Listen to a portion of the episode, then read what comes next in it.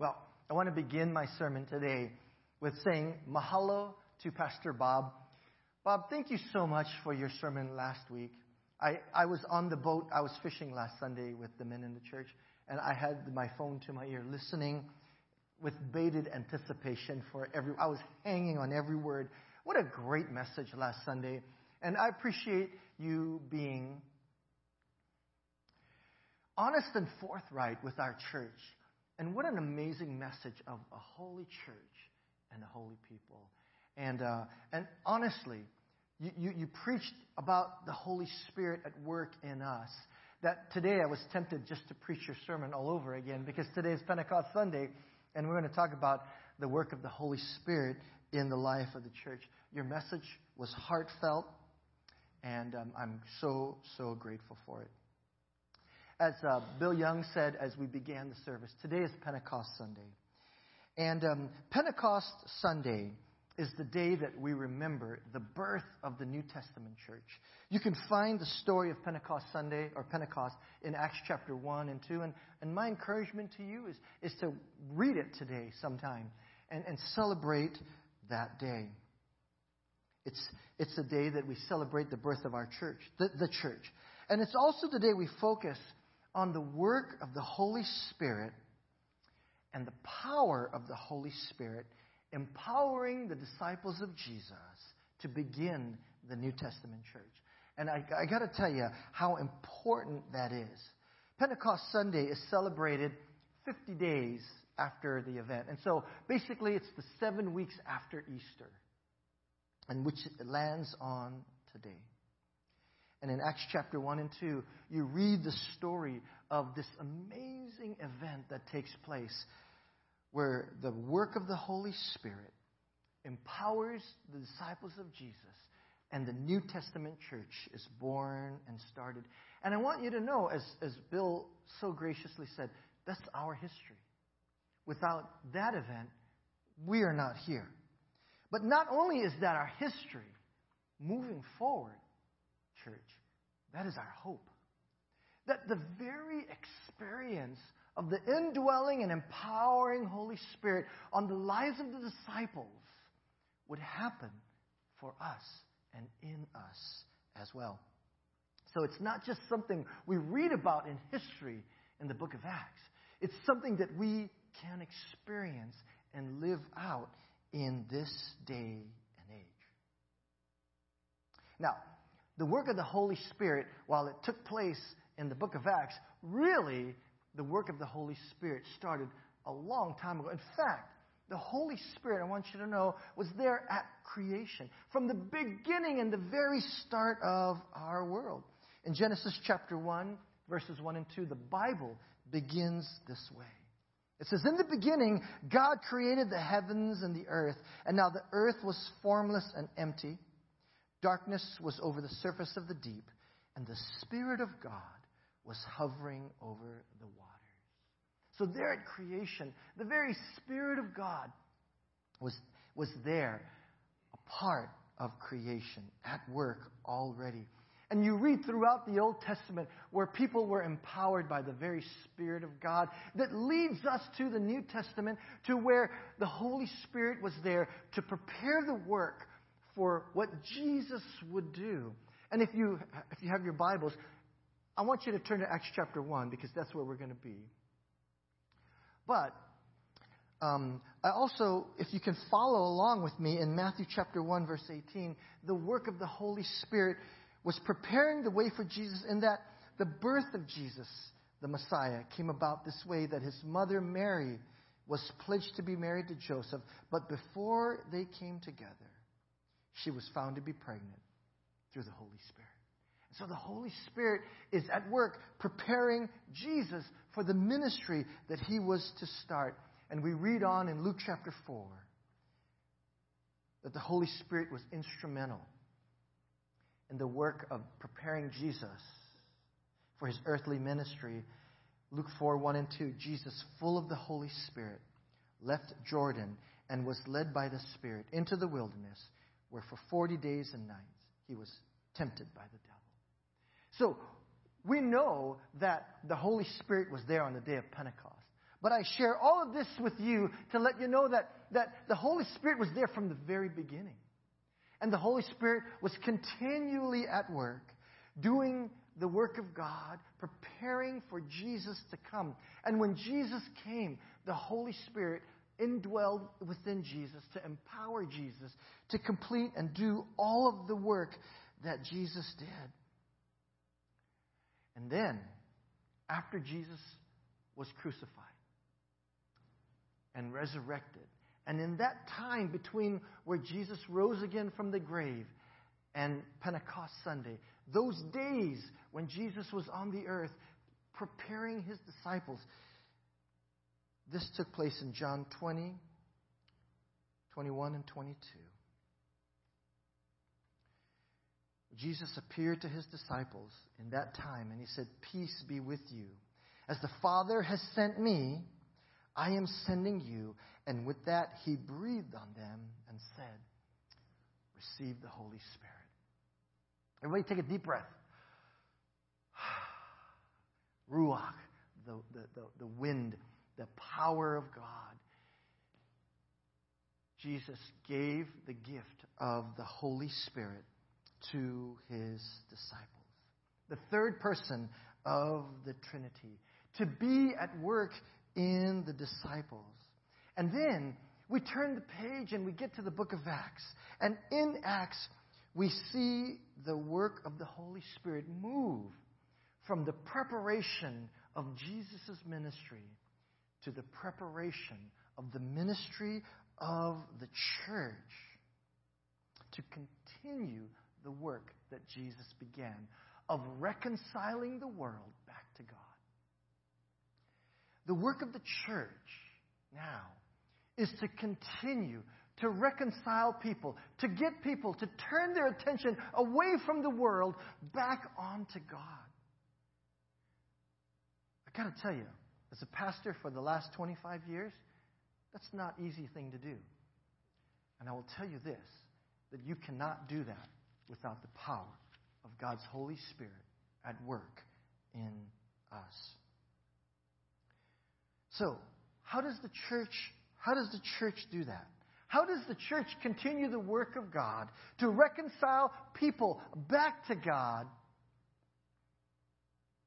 I will tell you again, it's not by might, nor is it by power, but it is by the Spirit of the Lord. And that's what we're going to talk about today. So if you have your Bibles, open to Luke uh, to Acts chapter 1. I'm going to read Acts chapter 1, verses 1 to 8. This is how Pentecost begins to start. This book of Acts is a continuation from the Gospel of Luke. Luke is the writer here. And if you read the beginnings of the Gospel of Luke, he writes to a man named Theophilus. And he's continuing the story here. So read with me in Acts chapter 1, the continuation of the acts of God. In my former book, Theophilus, I wrote about all that Jesus began to do and teach until the day he was taken up to heaven. And after giving instruction through the Holy Spirit to the apostles he had chosen, and after his suffering, he presented himself to them and gave them many convincing proofs that he was alive. He appeared to them over a period of 40 days and spoke about the kingdom of God.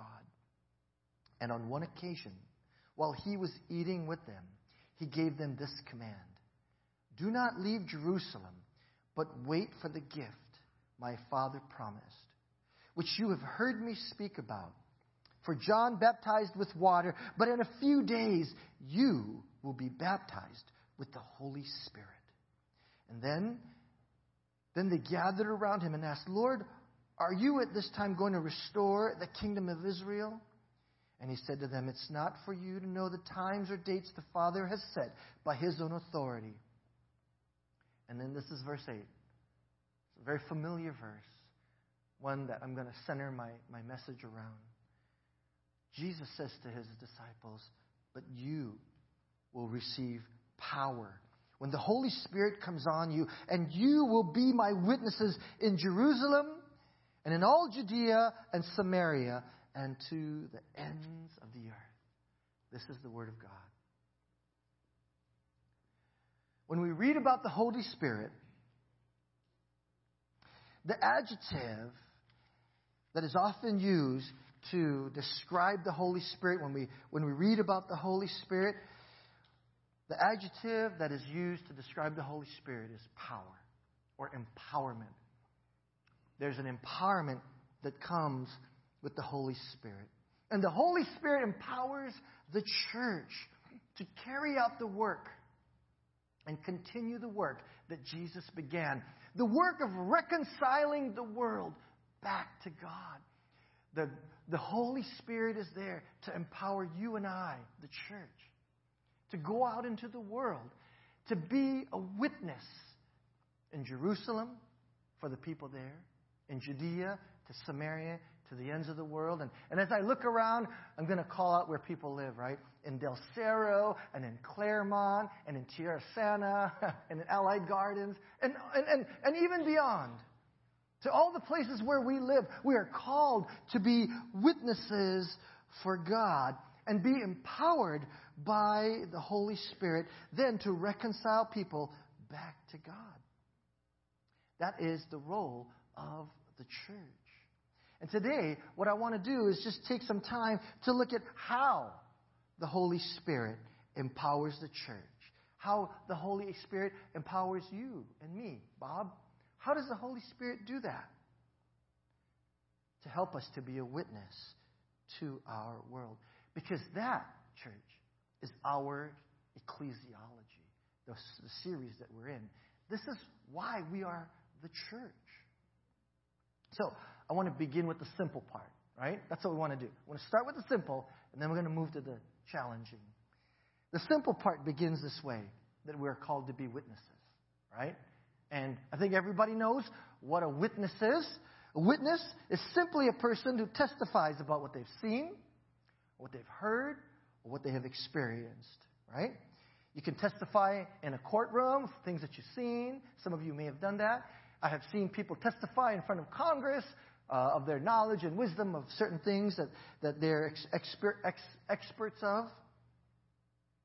But basically, a, a, a witness is a person who testifies to something they've seen, heard, or experienced. But we are here, church, to be witnesses for God. Right? Not for some courtroom or congressional hearing. We are witnesses for God to the world. Which leads me to a really important question. What does your witness to the world say about God? What does my witness to the world say about God? When people who don't know Jesus look at me because I'm a Christian, I'm a Christ follower. What does my witness tell others about who my God is? What, is, what does that say? What does your witness say about who God is to the people who do not believe in Jesus yet, but they look into your life? What does your life say to them? My hope and my prayer is at the bare minimum, it should say that we are believers in Jesus. We are Christians. We have put our faith in Christ. We are Christ followers. That Jesus is my Savior and He is my Lord, and I have placed my faith in Him. He has loved me, He has forgiven me, and I believe and I stand on the promises of God in Scripture that one day when Jesus returns, and if I'm still here, He will take me home to be with me, to, for me to be with Him. That, that should be the bare minimum of our testimony to the world. And if that's your testimony, that's good. But you know what I have found?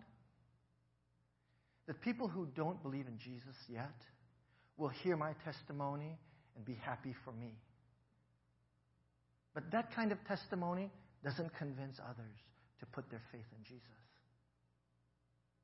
It's true.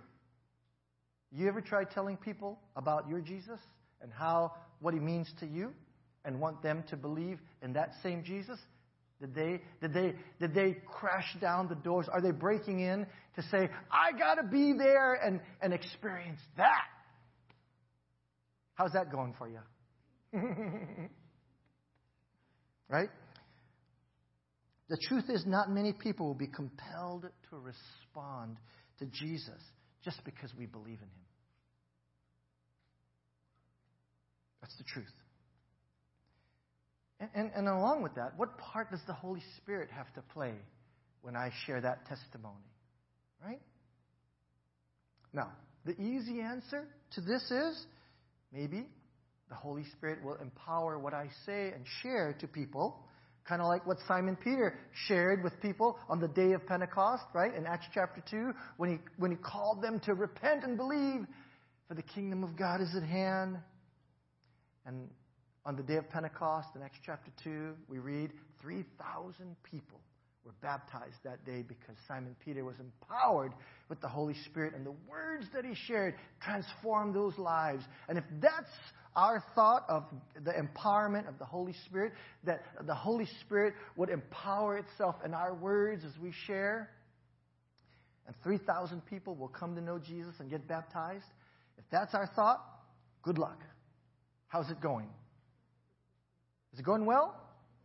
Or does that or does that fall short of what I believe the empowerment of God's Holy Spirit really is calling us to be and do? I've shared that testimony about my life to others. And I can tell you, people were happy for me.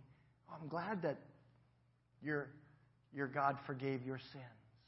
And I'm glad that you believe in the promises of eternal life with God. Good luck on that. but I didn't ever experience masses of people coming to the altar, finding Jesus, just because I knew Jesus. And I have a great relationship with him. And he's forgiven my sins. People don't respond to that the way we think. And so, I think there is a deeper empowerment that God wants us to experience and have that I believe is compelling to the world. That when the Holy Spirit empowers us, the harder way, not the easy way of just bearing witness to what I'm experiencing, like just my, in my own life, but the real transformation that happens in people's lives and the empowerment that takes place there. That, to me, I believe, is when people are compelled to tune in to hear about what God is doing in our lives. So, the empowerment doesn't come just by what we say. The power of God's Holy Spirit, which is, this is the harder part, right? The easy part is just to be a witness. The harder part the harder part is to allow the Holy Spirit as our witness to first come with the transforming work of God in my life. For me to be open, to be used, to be, to be transformed by God, so that the transformation that takes place in my life can bear that witness to the world. And I want you to know that that, that is the harder part because that calls us to move deeply into this relationship with God to where we are completely honest with God to say, God, I failed. And I'm not perfect. And I am broken. And I need you. and to allow the Holy Spirit to come into these broken places in our lives so that we can be healed. We can be, we can be changed and transformed from the people who we used to be to becoming the people who God envisioned and wants us to be. And use that to share with the world the way God has been changing us. You see, what's going to convince those that you that who don't know Jesus to follow him and to begin their journey back to the road of reconciliation to God is for my testimony to say that my life has been dramatically changed by God. And I have completely surrendered to God, and I am being transformed and shaped by God's Word and the power of His Holy Spirit. You see, church, it's when my testimony is this that God's not done with me yet. And I appreciate so much about so many people in this church, Pastor Bob being one of them, who have shared with me honestly the transition of his life to being retired and how difficult that was, and needing God to meet him where he's at, to help him to move forward. Thank you for being honest with me. See, that kind of honesty is what captures our attention. And it's not, oh, I'm good. Yeah, follow Jesus and everything is good. No. People cannot relate with the perfection of our lives because their lives aren't perfect. You know what they can relate with? The brokenness that is being restored, the hurt that is being healed. People can relate with the falling short and missing the mark to be forgiven and restored and redeemed and saying, I'm not perfect, but God still loves me. And He's accepted me. And He's changing me so that I'm not the man that I used to be. He's transforming me. And when people who know you see that transformation, they're like, yeah, yeah, I see that. And, church, that's compelling. That is compelling. But truly, that's the hard work. That's the hard work of being honest with God and with people. It's the hard work of allowing God to move you and shape you and mold you into being the person that God is calling you to be. Because it probably isn't the person that you're right now. when my testimony is honest and I tell God I've fallen short and God is picking me up. When I've shared with God of my brokenness and God repairs me. When I tell God that I have been lost and I've been wrong and God finds me and He leads me in paths of righteousness for His name's sake. When I get past the place where I think that I'm good and perfect. And I come to the hard place of knowing that all have sinned and fall short of the glory of God, including me, your pastor. when we get to that place of honesty, that's when God empowers us to be his real witnesses in this world. Because there is where transformation takes place. there's where the change happens for all of us. Because when you look back into the story of God, as we look at the day of Pentecost and the people that God used in this amazing event, who did He use? The perfect people? No, not even close. He used people like Simon Peter and Saul. you know their stories, right? Simon Peter the brash, boastful, loudmouth disciple who told Jesus boldly, I will die with you if it requires that, only to have Jesus, after being arrested, Simon Peter denies knowing him three times to save his own skin.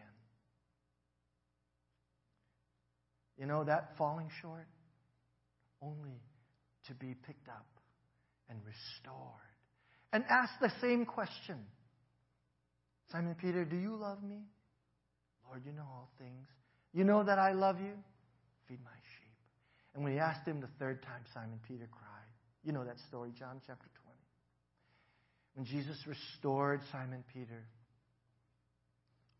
Simon's life was transformed. And it is that transformed life where that testimony can take place in Acts chapter 2 and testify to this amazing grace of God, even for a guy like me who denied Jesus three times. I'm totally unworthy of God's grace, but He's given it to me anyway. Or, Simon, or, or Saul, who we call the Apostle Paul. Even worse. Even worse. Saul persecuted Jesus or Christians and the church to the point of imprisonment and death. He did not want to see the movement of Christ move forward. And by the power that was invested in him, he began arresting Christians and throwing them in jail. And on his way to Damascus to find the Christians that were there, Jesus meets Saul on that road. And he says, Saul, why are you persecuting me? And Saul says, Who are you? And Jesus says, I am the Lord. And Saul is taken into the city of Damascus on Straight Street at Judas's house. We know this because it's in the Bible. And Ananias is sent there. And when Ananias comes to, to Saul, and hear what he says in Acts chapter 9, verse 17. Then Ananias went to the house and entered it and placed his hands on Saul. He said, Brother Saul, the Lord Jesus, who appeared to you on the road as you were coming here, has sent me to you. Has sent me so that you may see again and be filled with the Holy Spirit. And immediately something like scales fell from the eyes of Saul, and he could see again, and he got up and he was baptized. And after taking some food, he regained strength. And as you read on, this Saul became the Apostle Paul. He went on three missionary journeys, starting and organizing churches in the world as we know it at that time.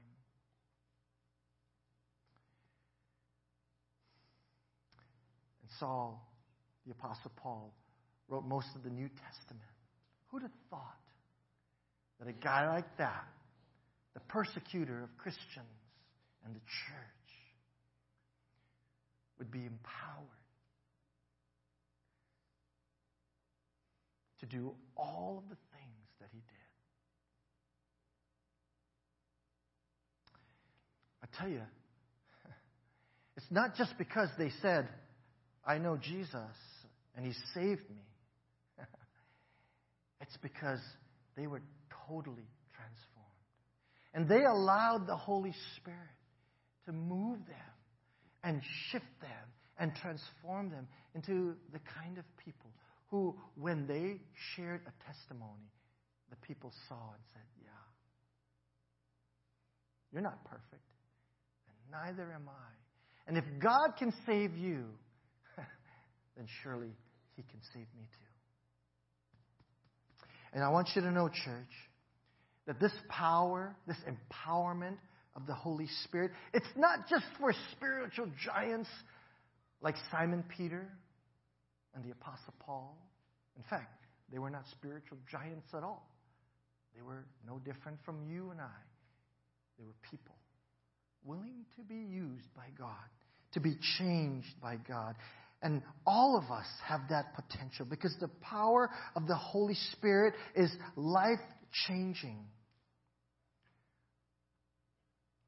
For others, when it is first life changing for us. Because we can't expect God to go change other people when we're not willing to be changed ourselves. And again, you don't need to be a preacher. You don't even need to know all the answers in the Bible.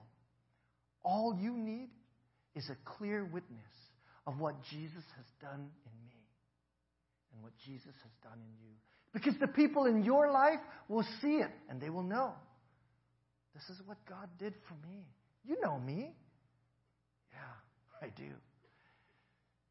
Some people from my own personal past, if they knew that I was a pastor, would be shocked and amazed. you, a pastor? And that's the power of the Holy Spirit at work in us.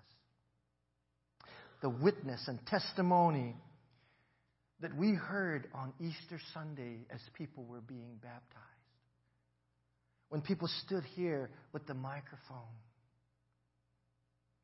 When Serenity and Nicole and Perla and Vivi when they stood here and told you about how their lives were transformed and changed, and you were sitting there in your seat, did you feel that?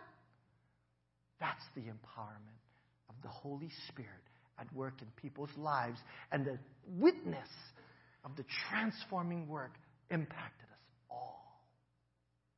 That's the same witness that when Renata stood here a couple of weeks ago and talked about when she took a step of faith to go to Brazil and allow God to use her and allow the Holy Spirit to be at work in her life so that she could serve, and minister to others there. And every time you go on a, a trip and you step out of your comfort zone, because that's the hard part, right?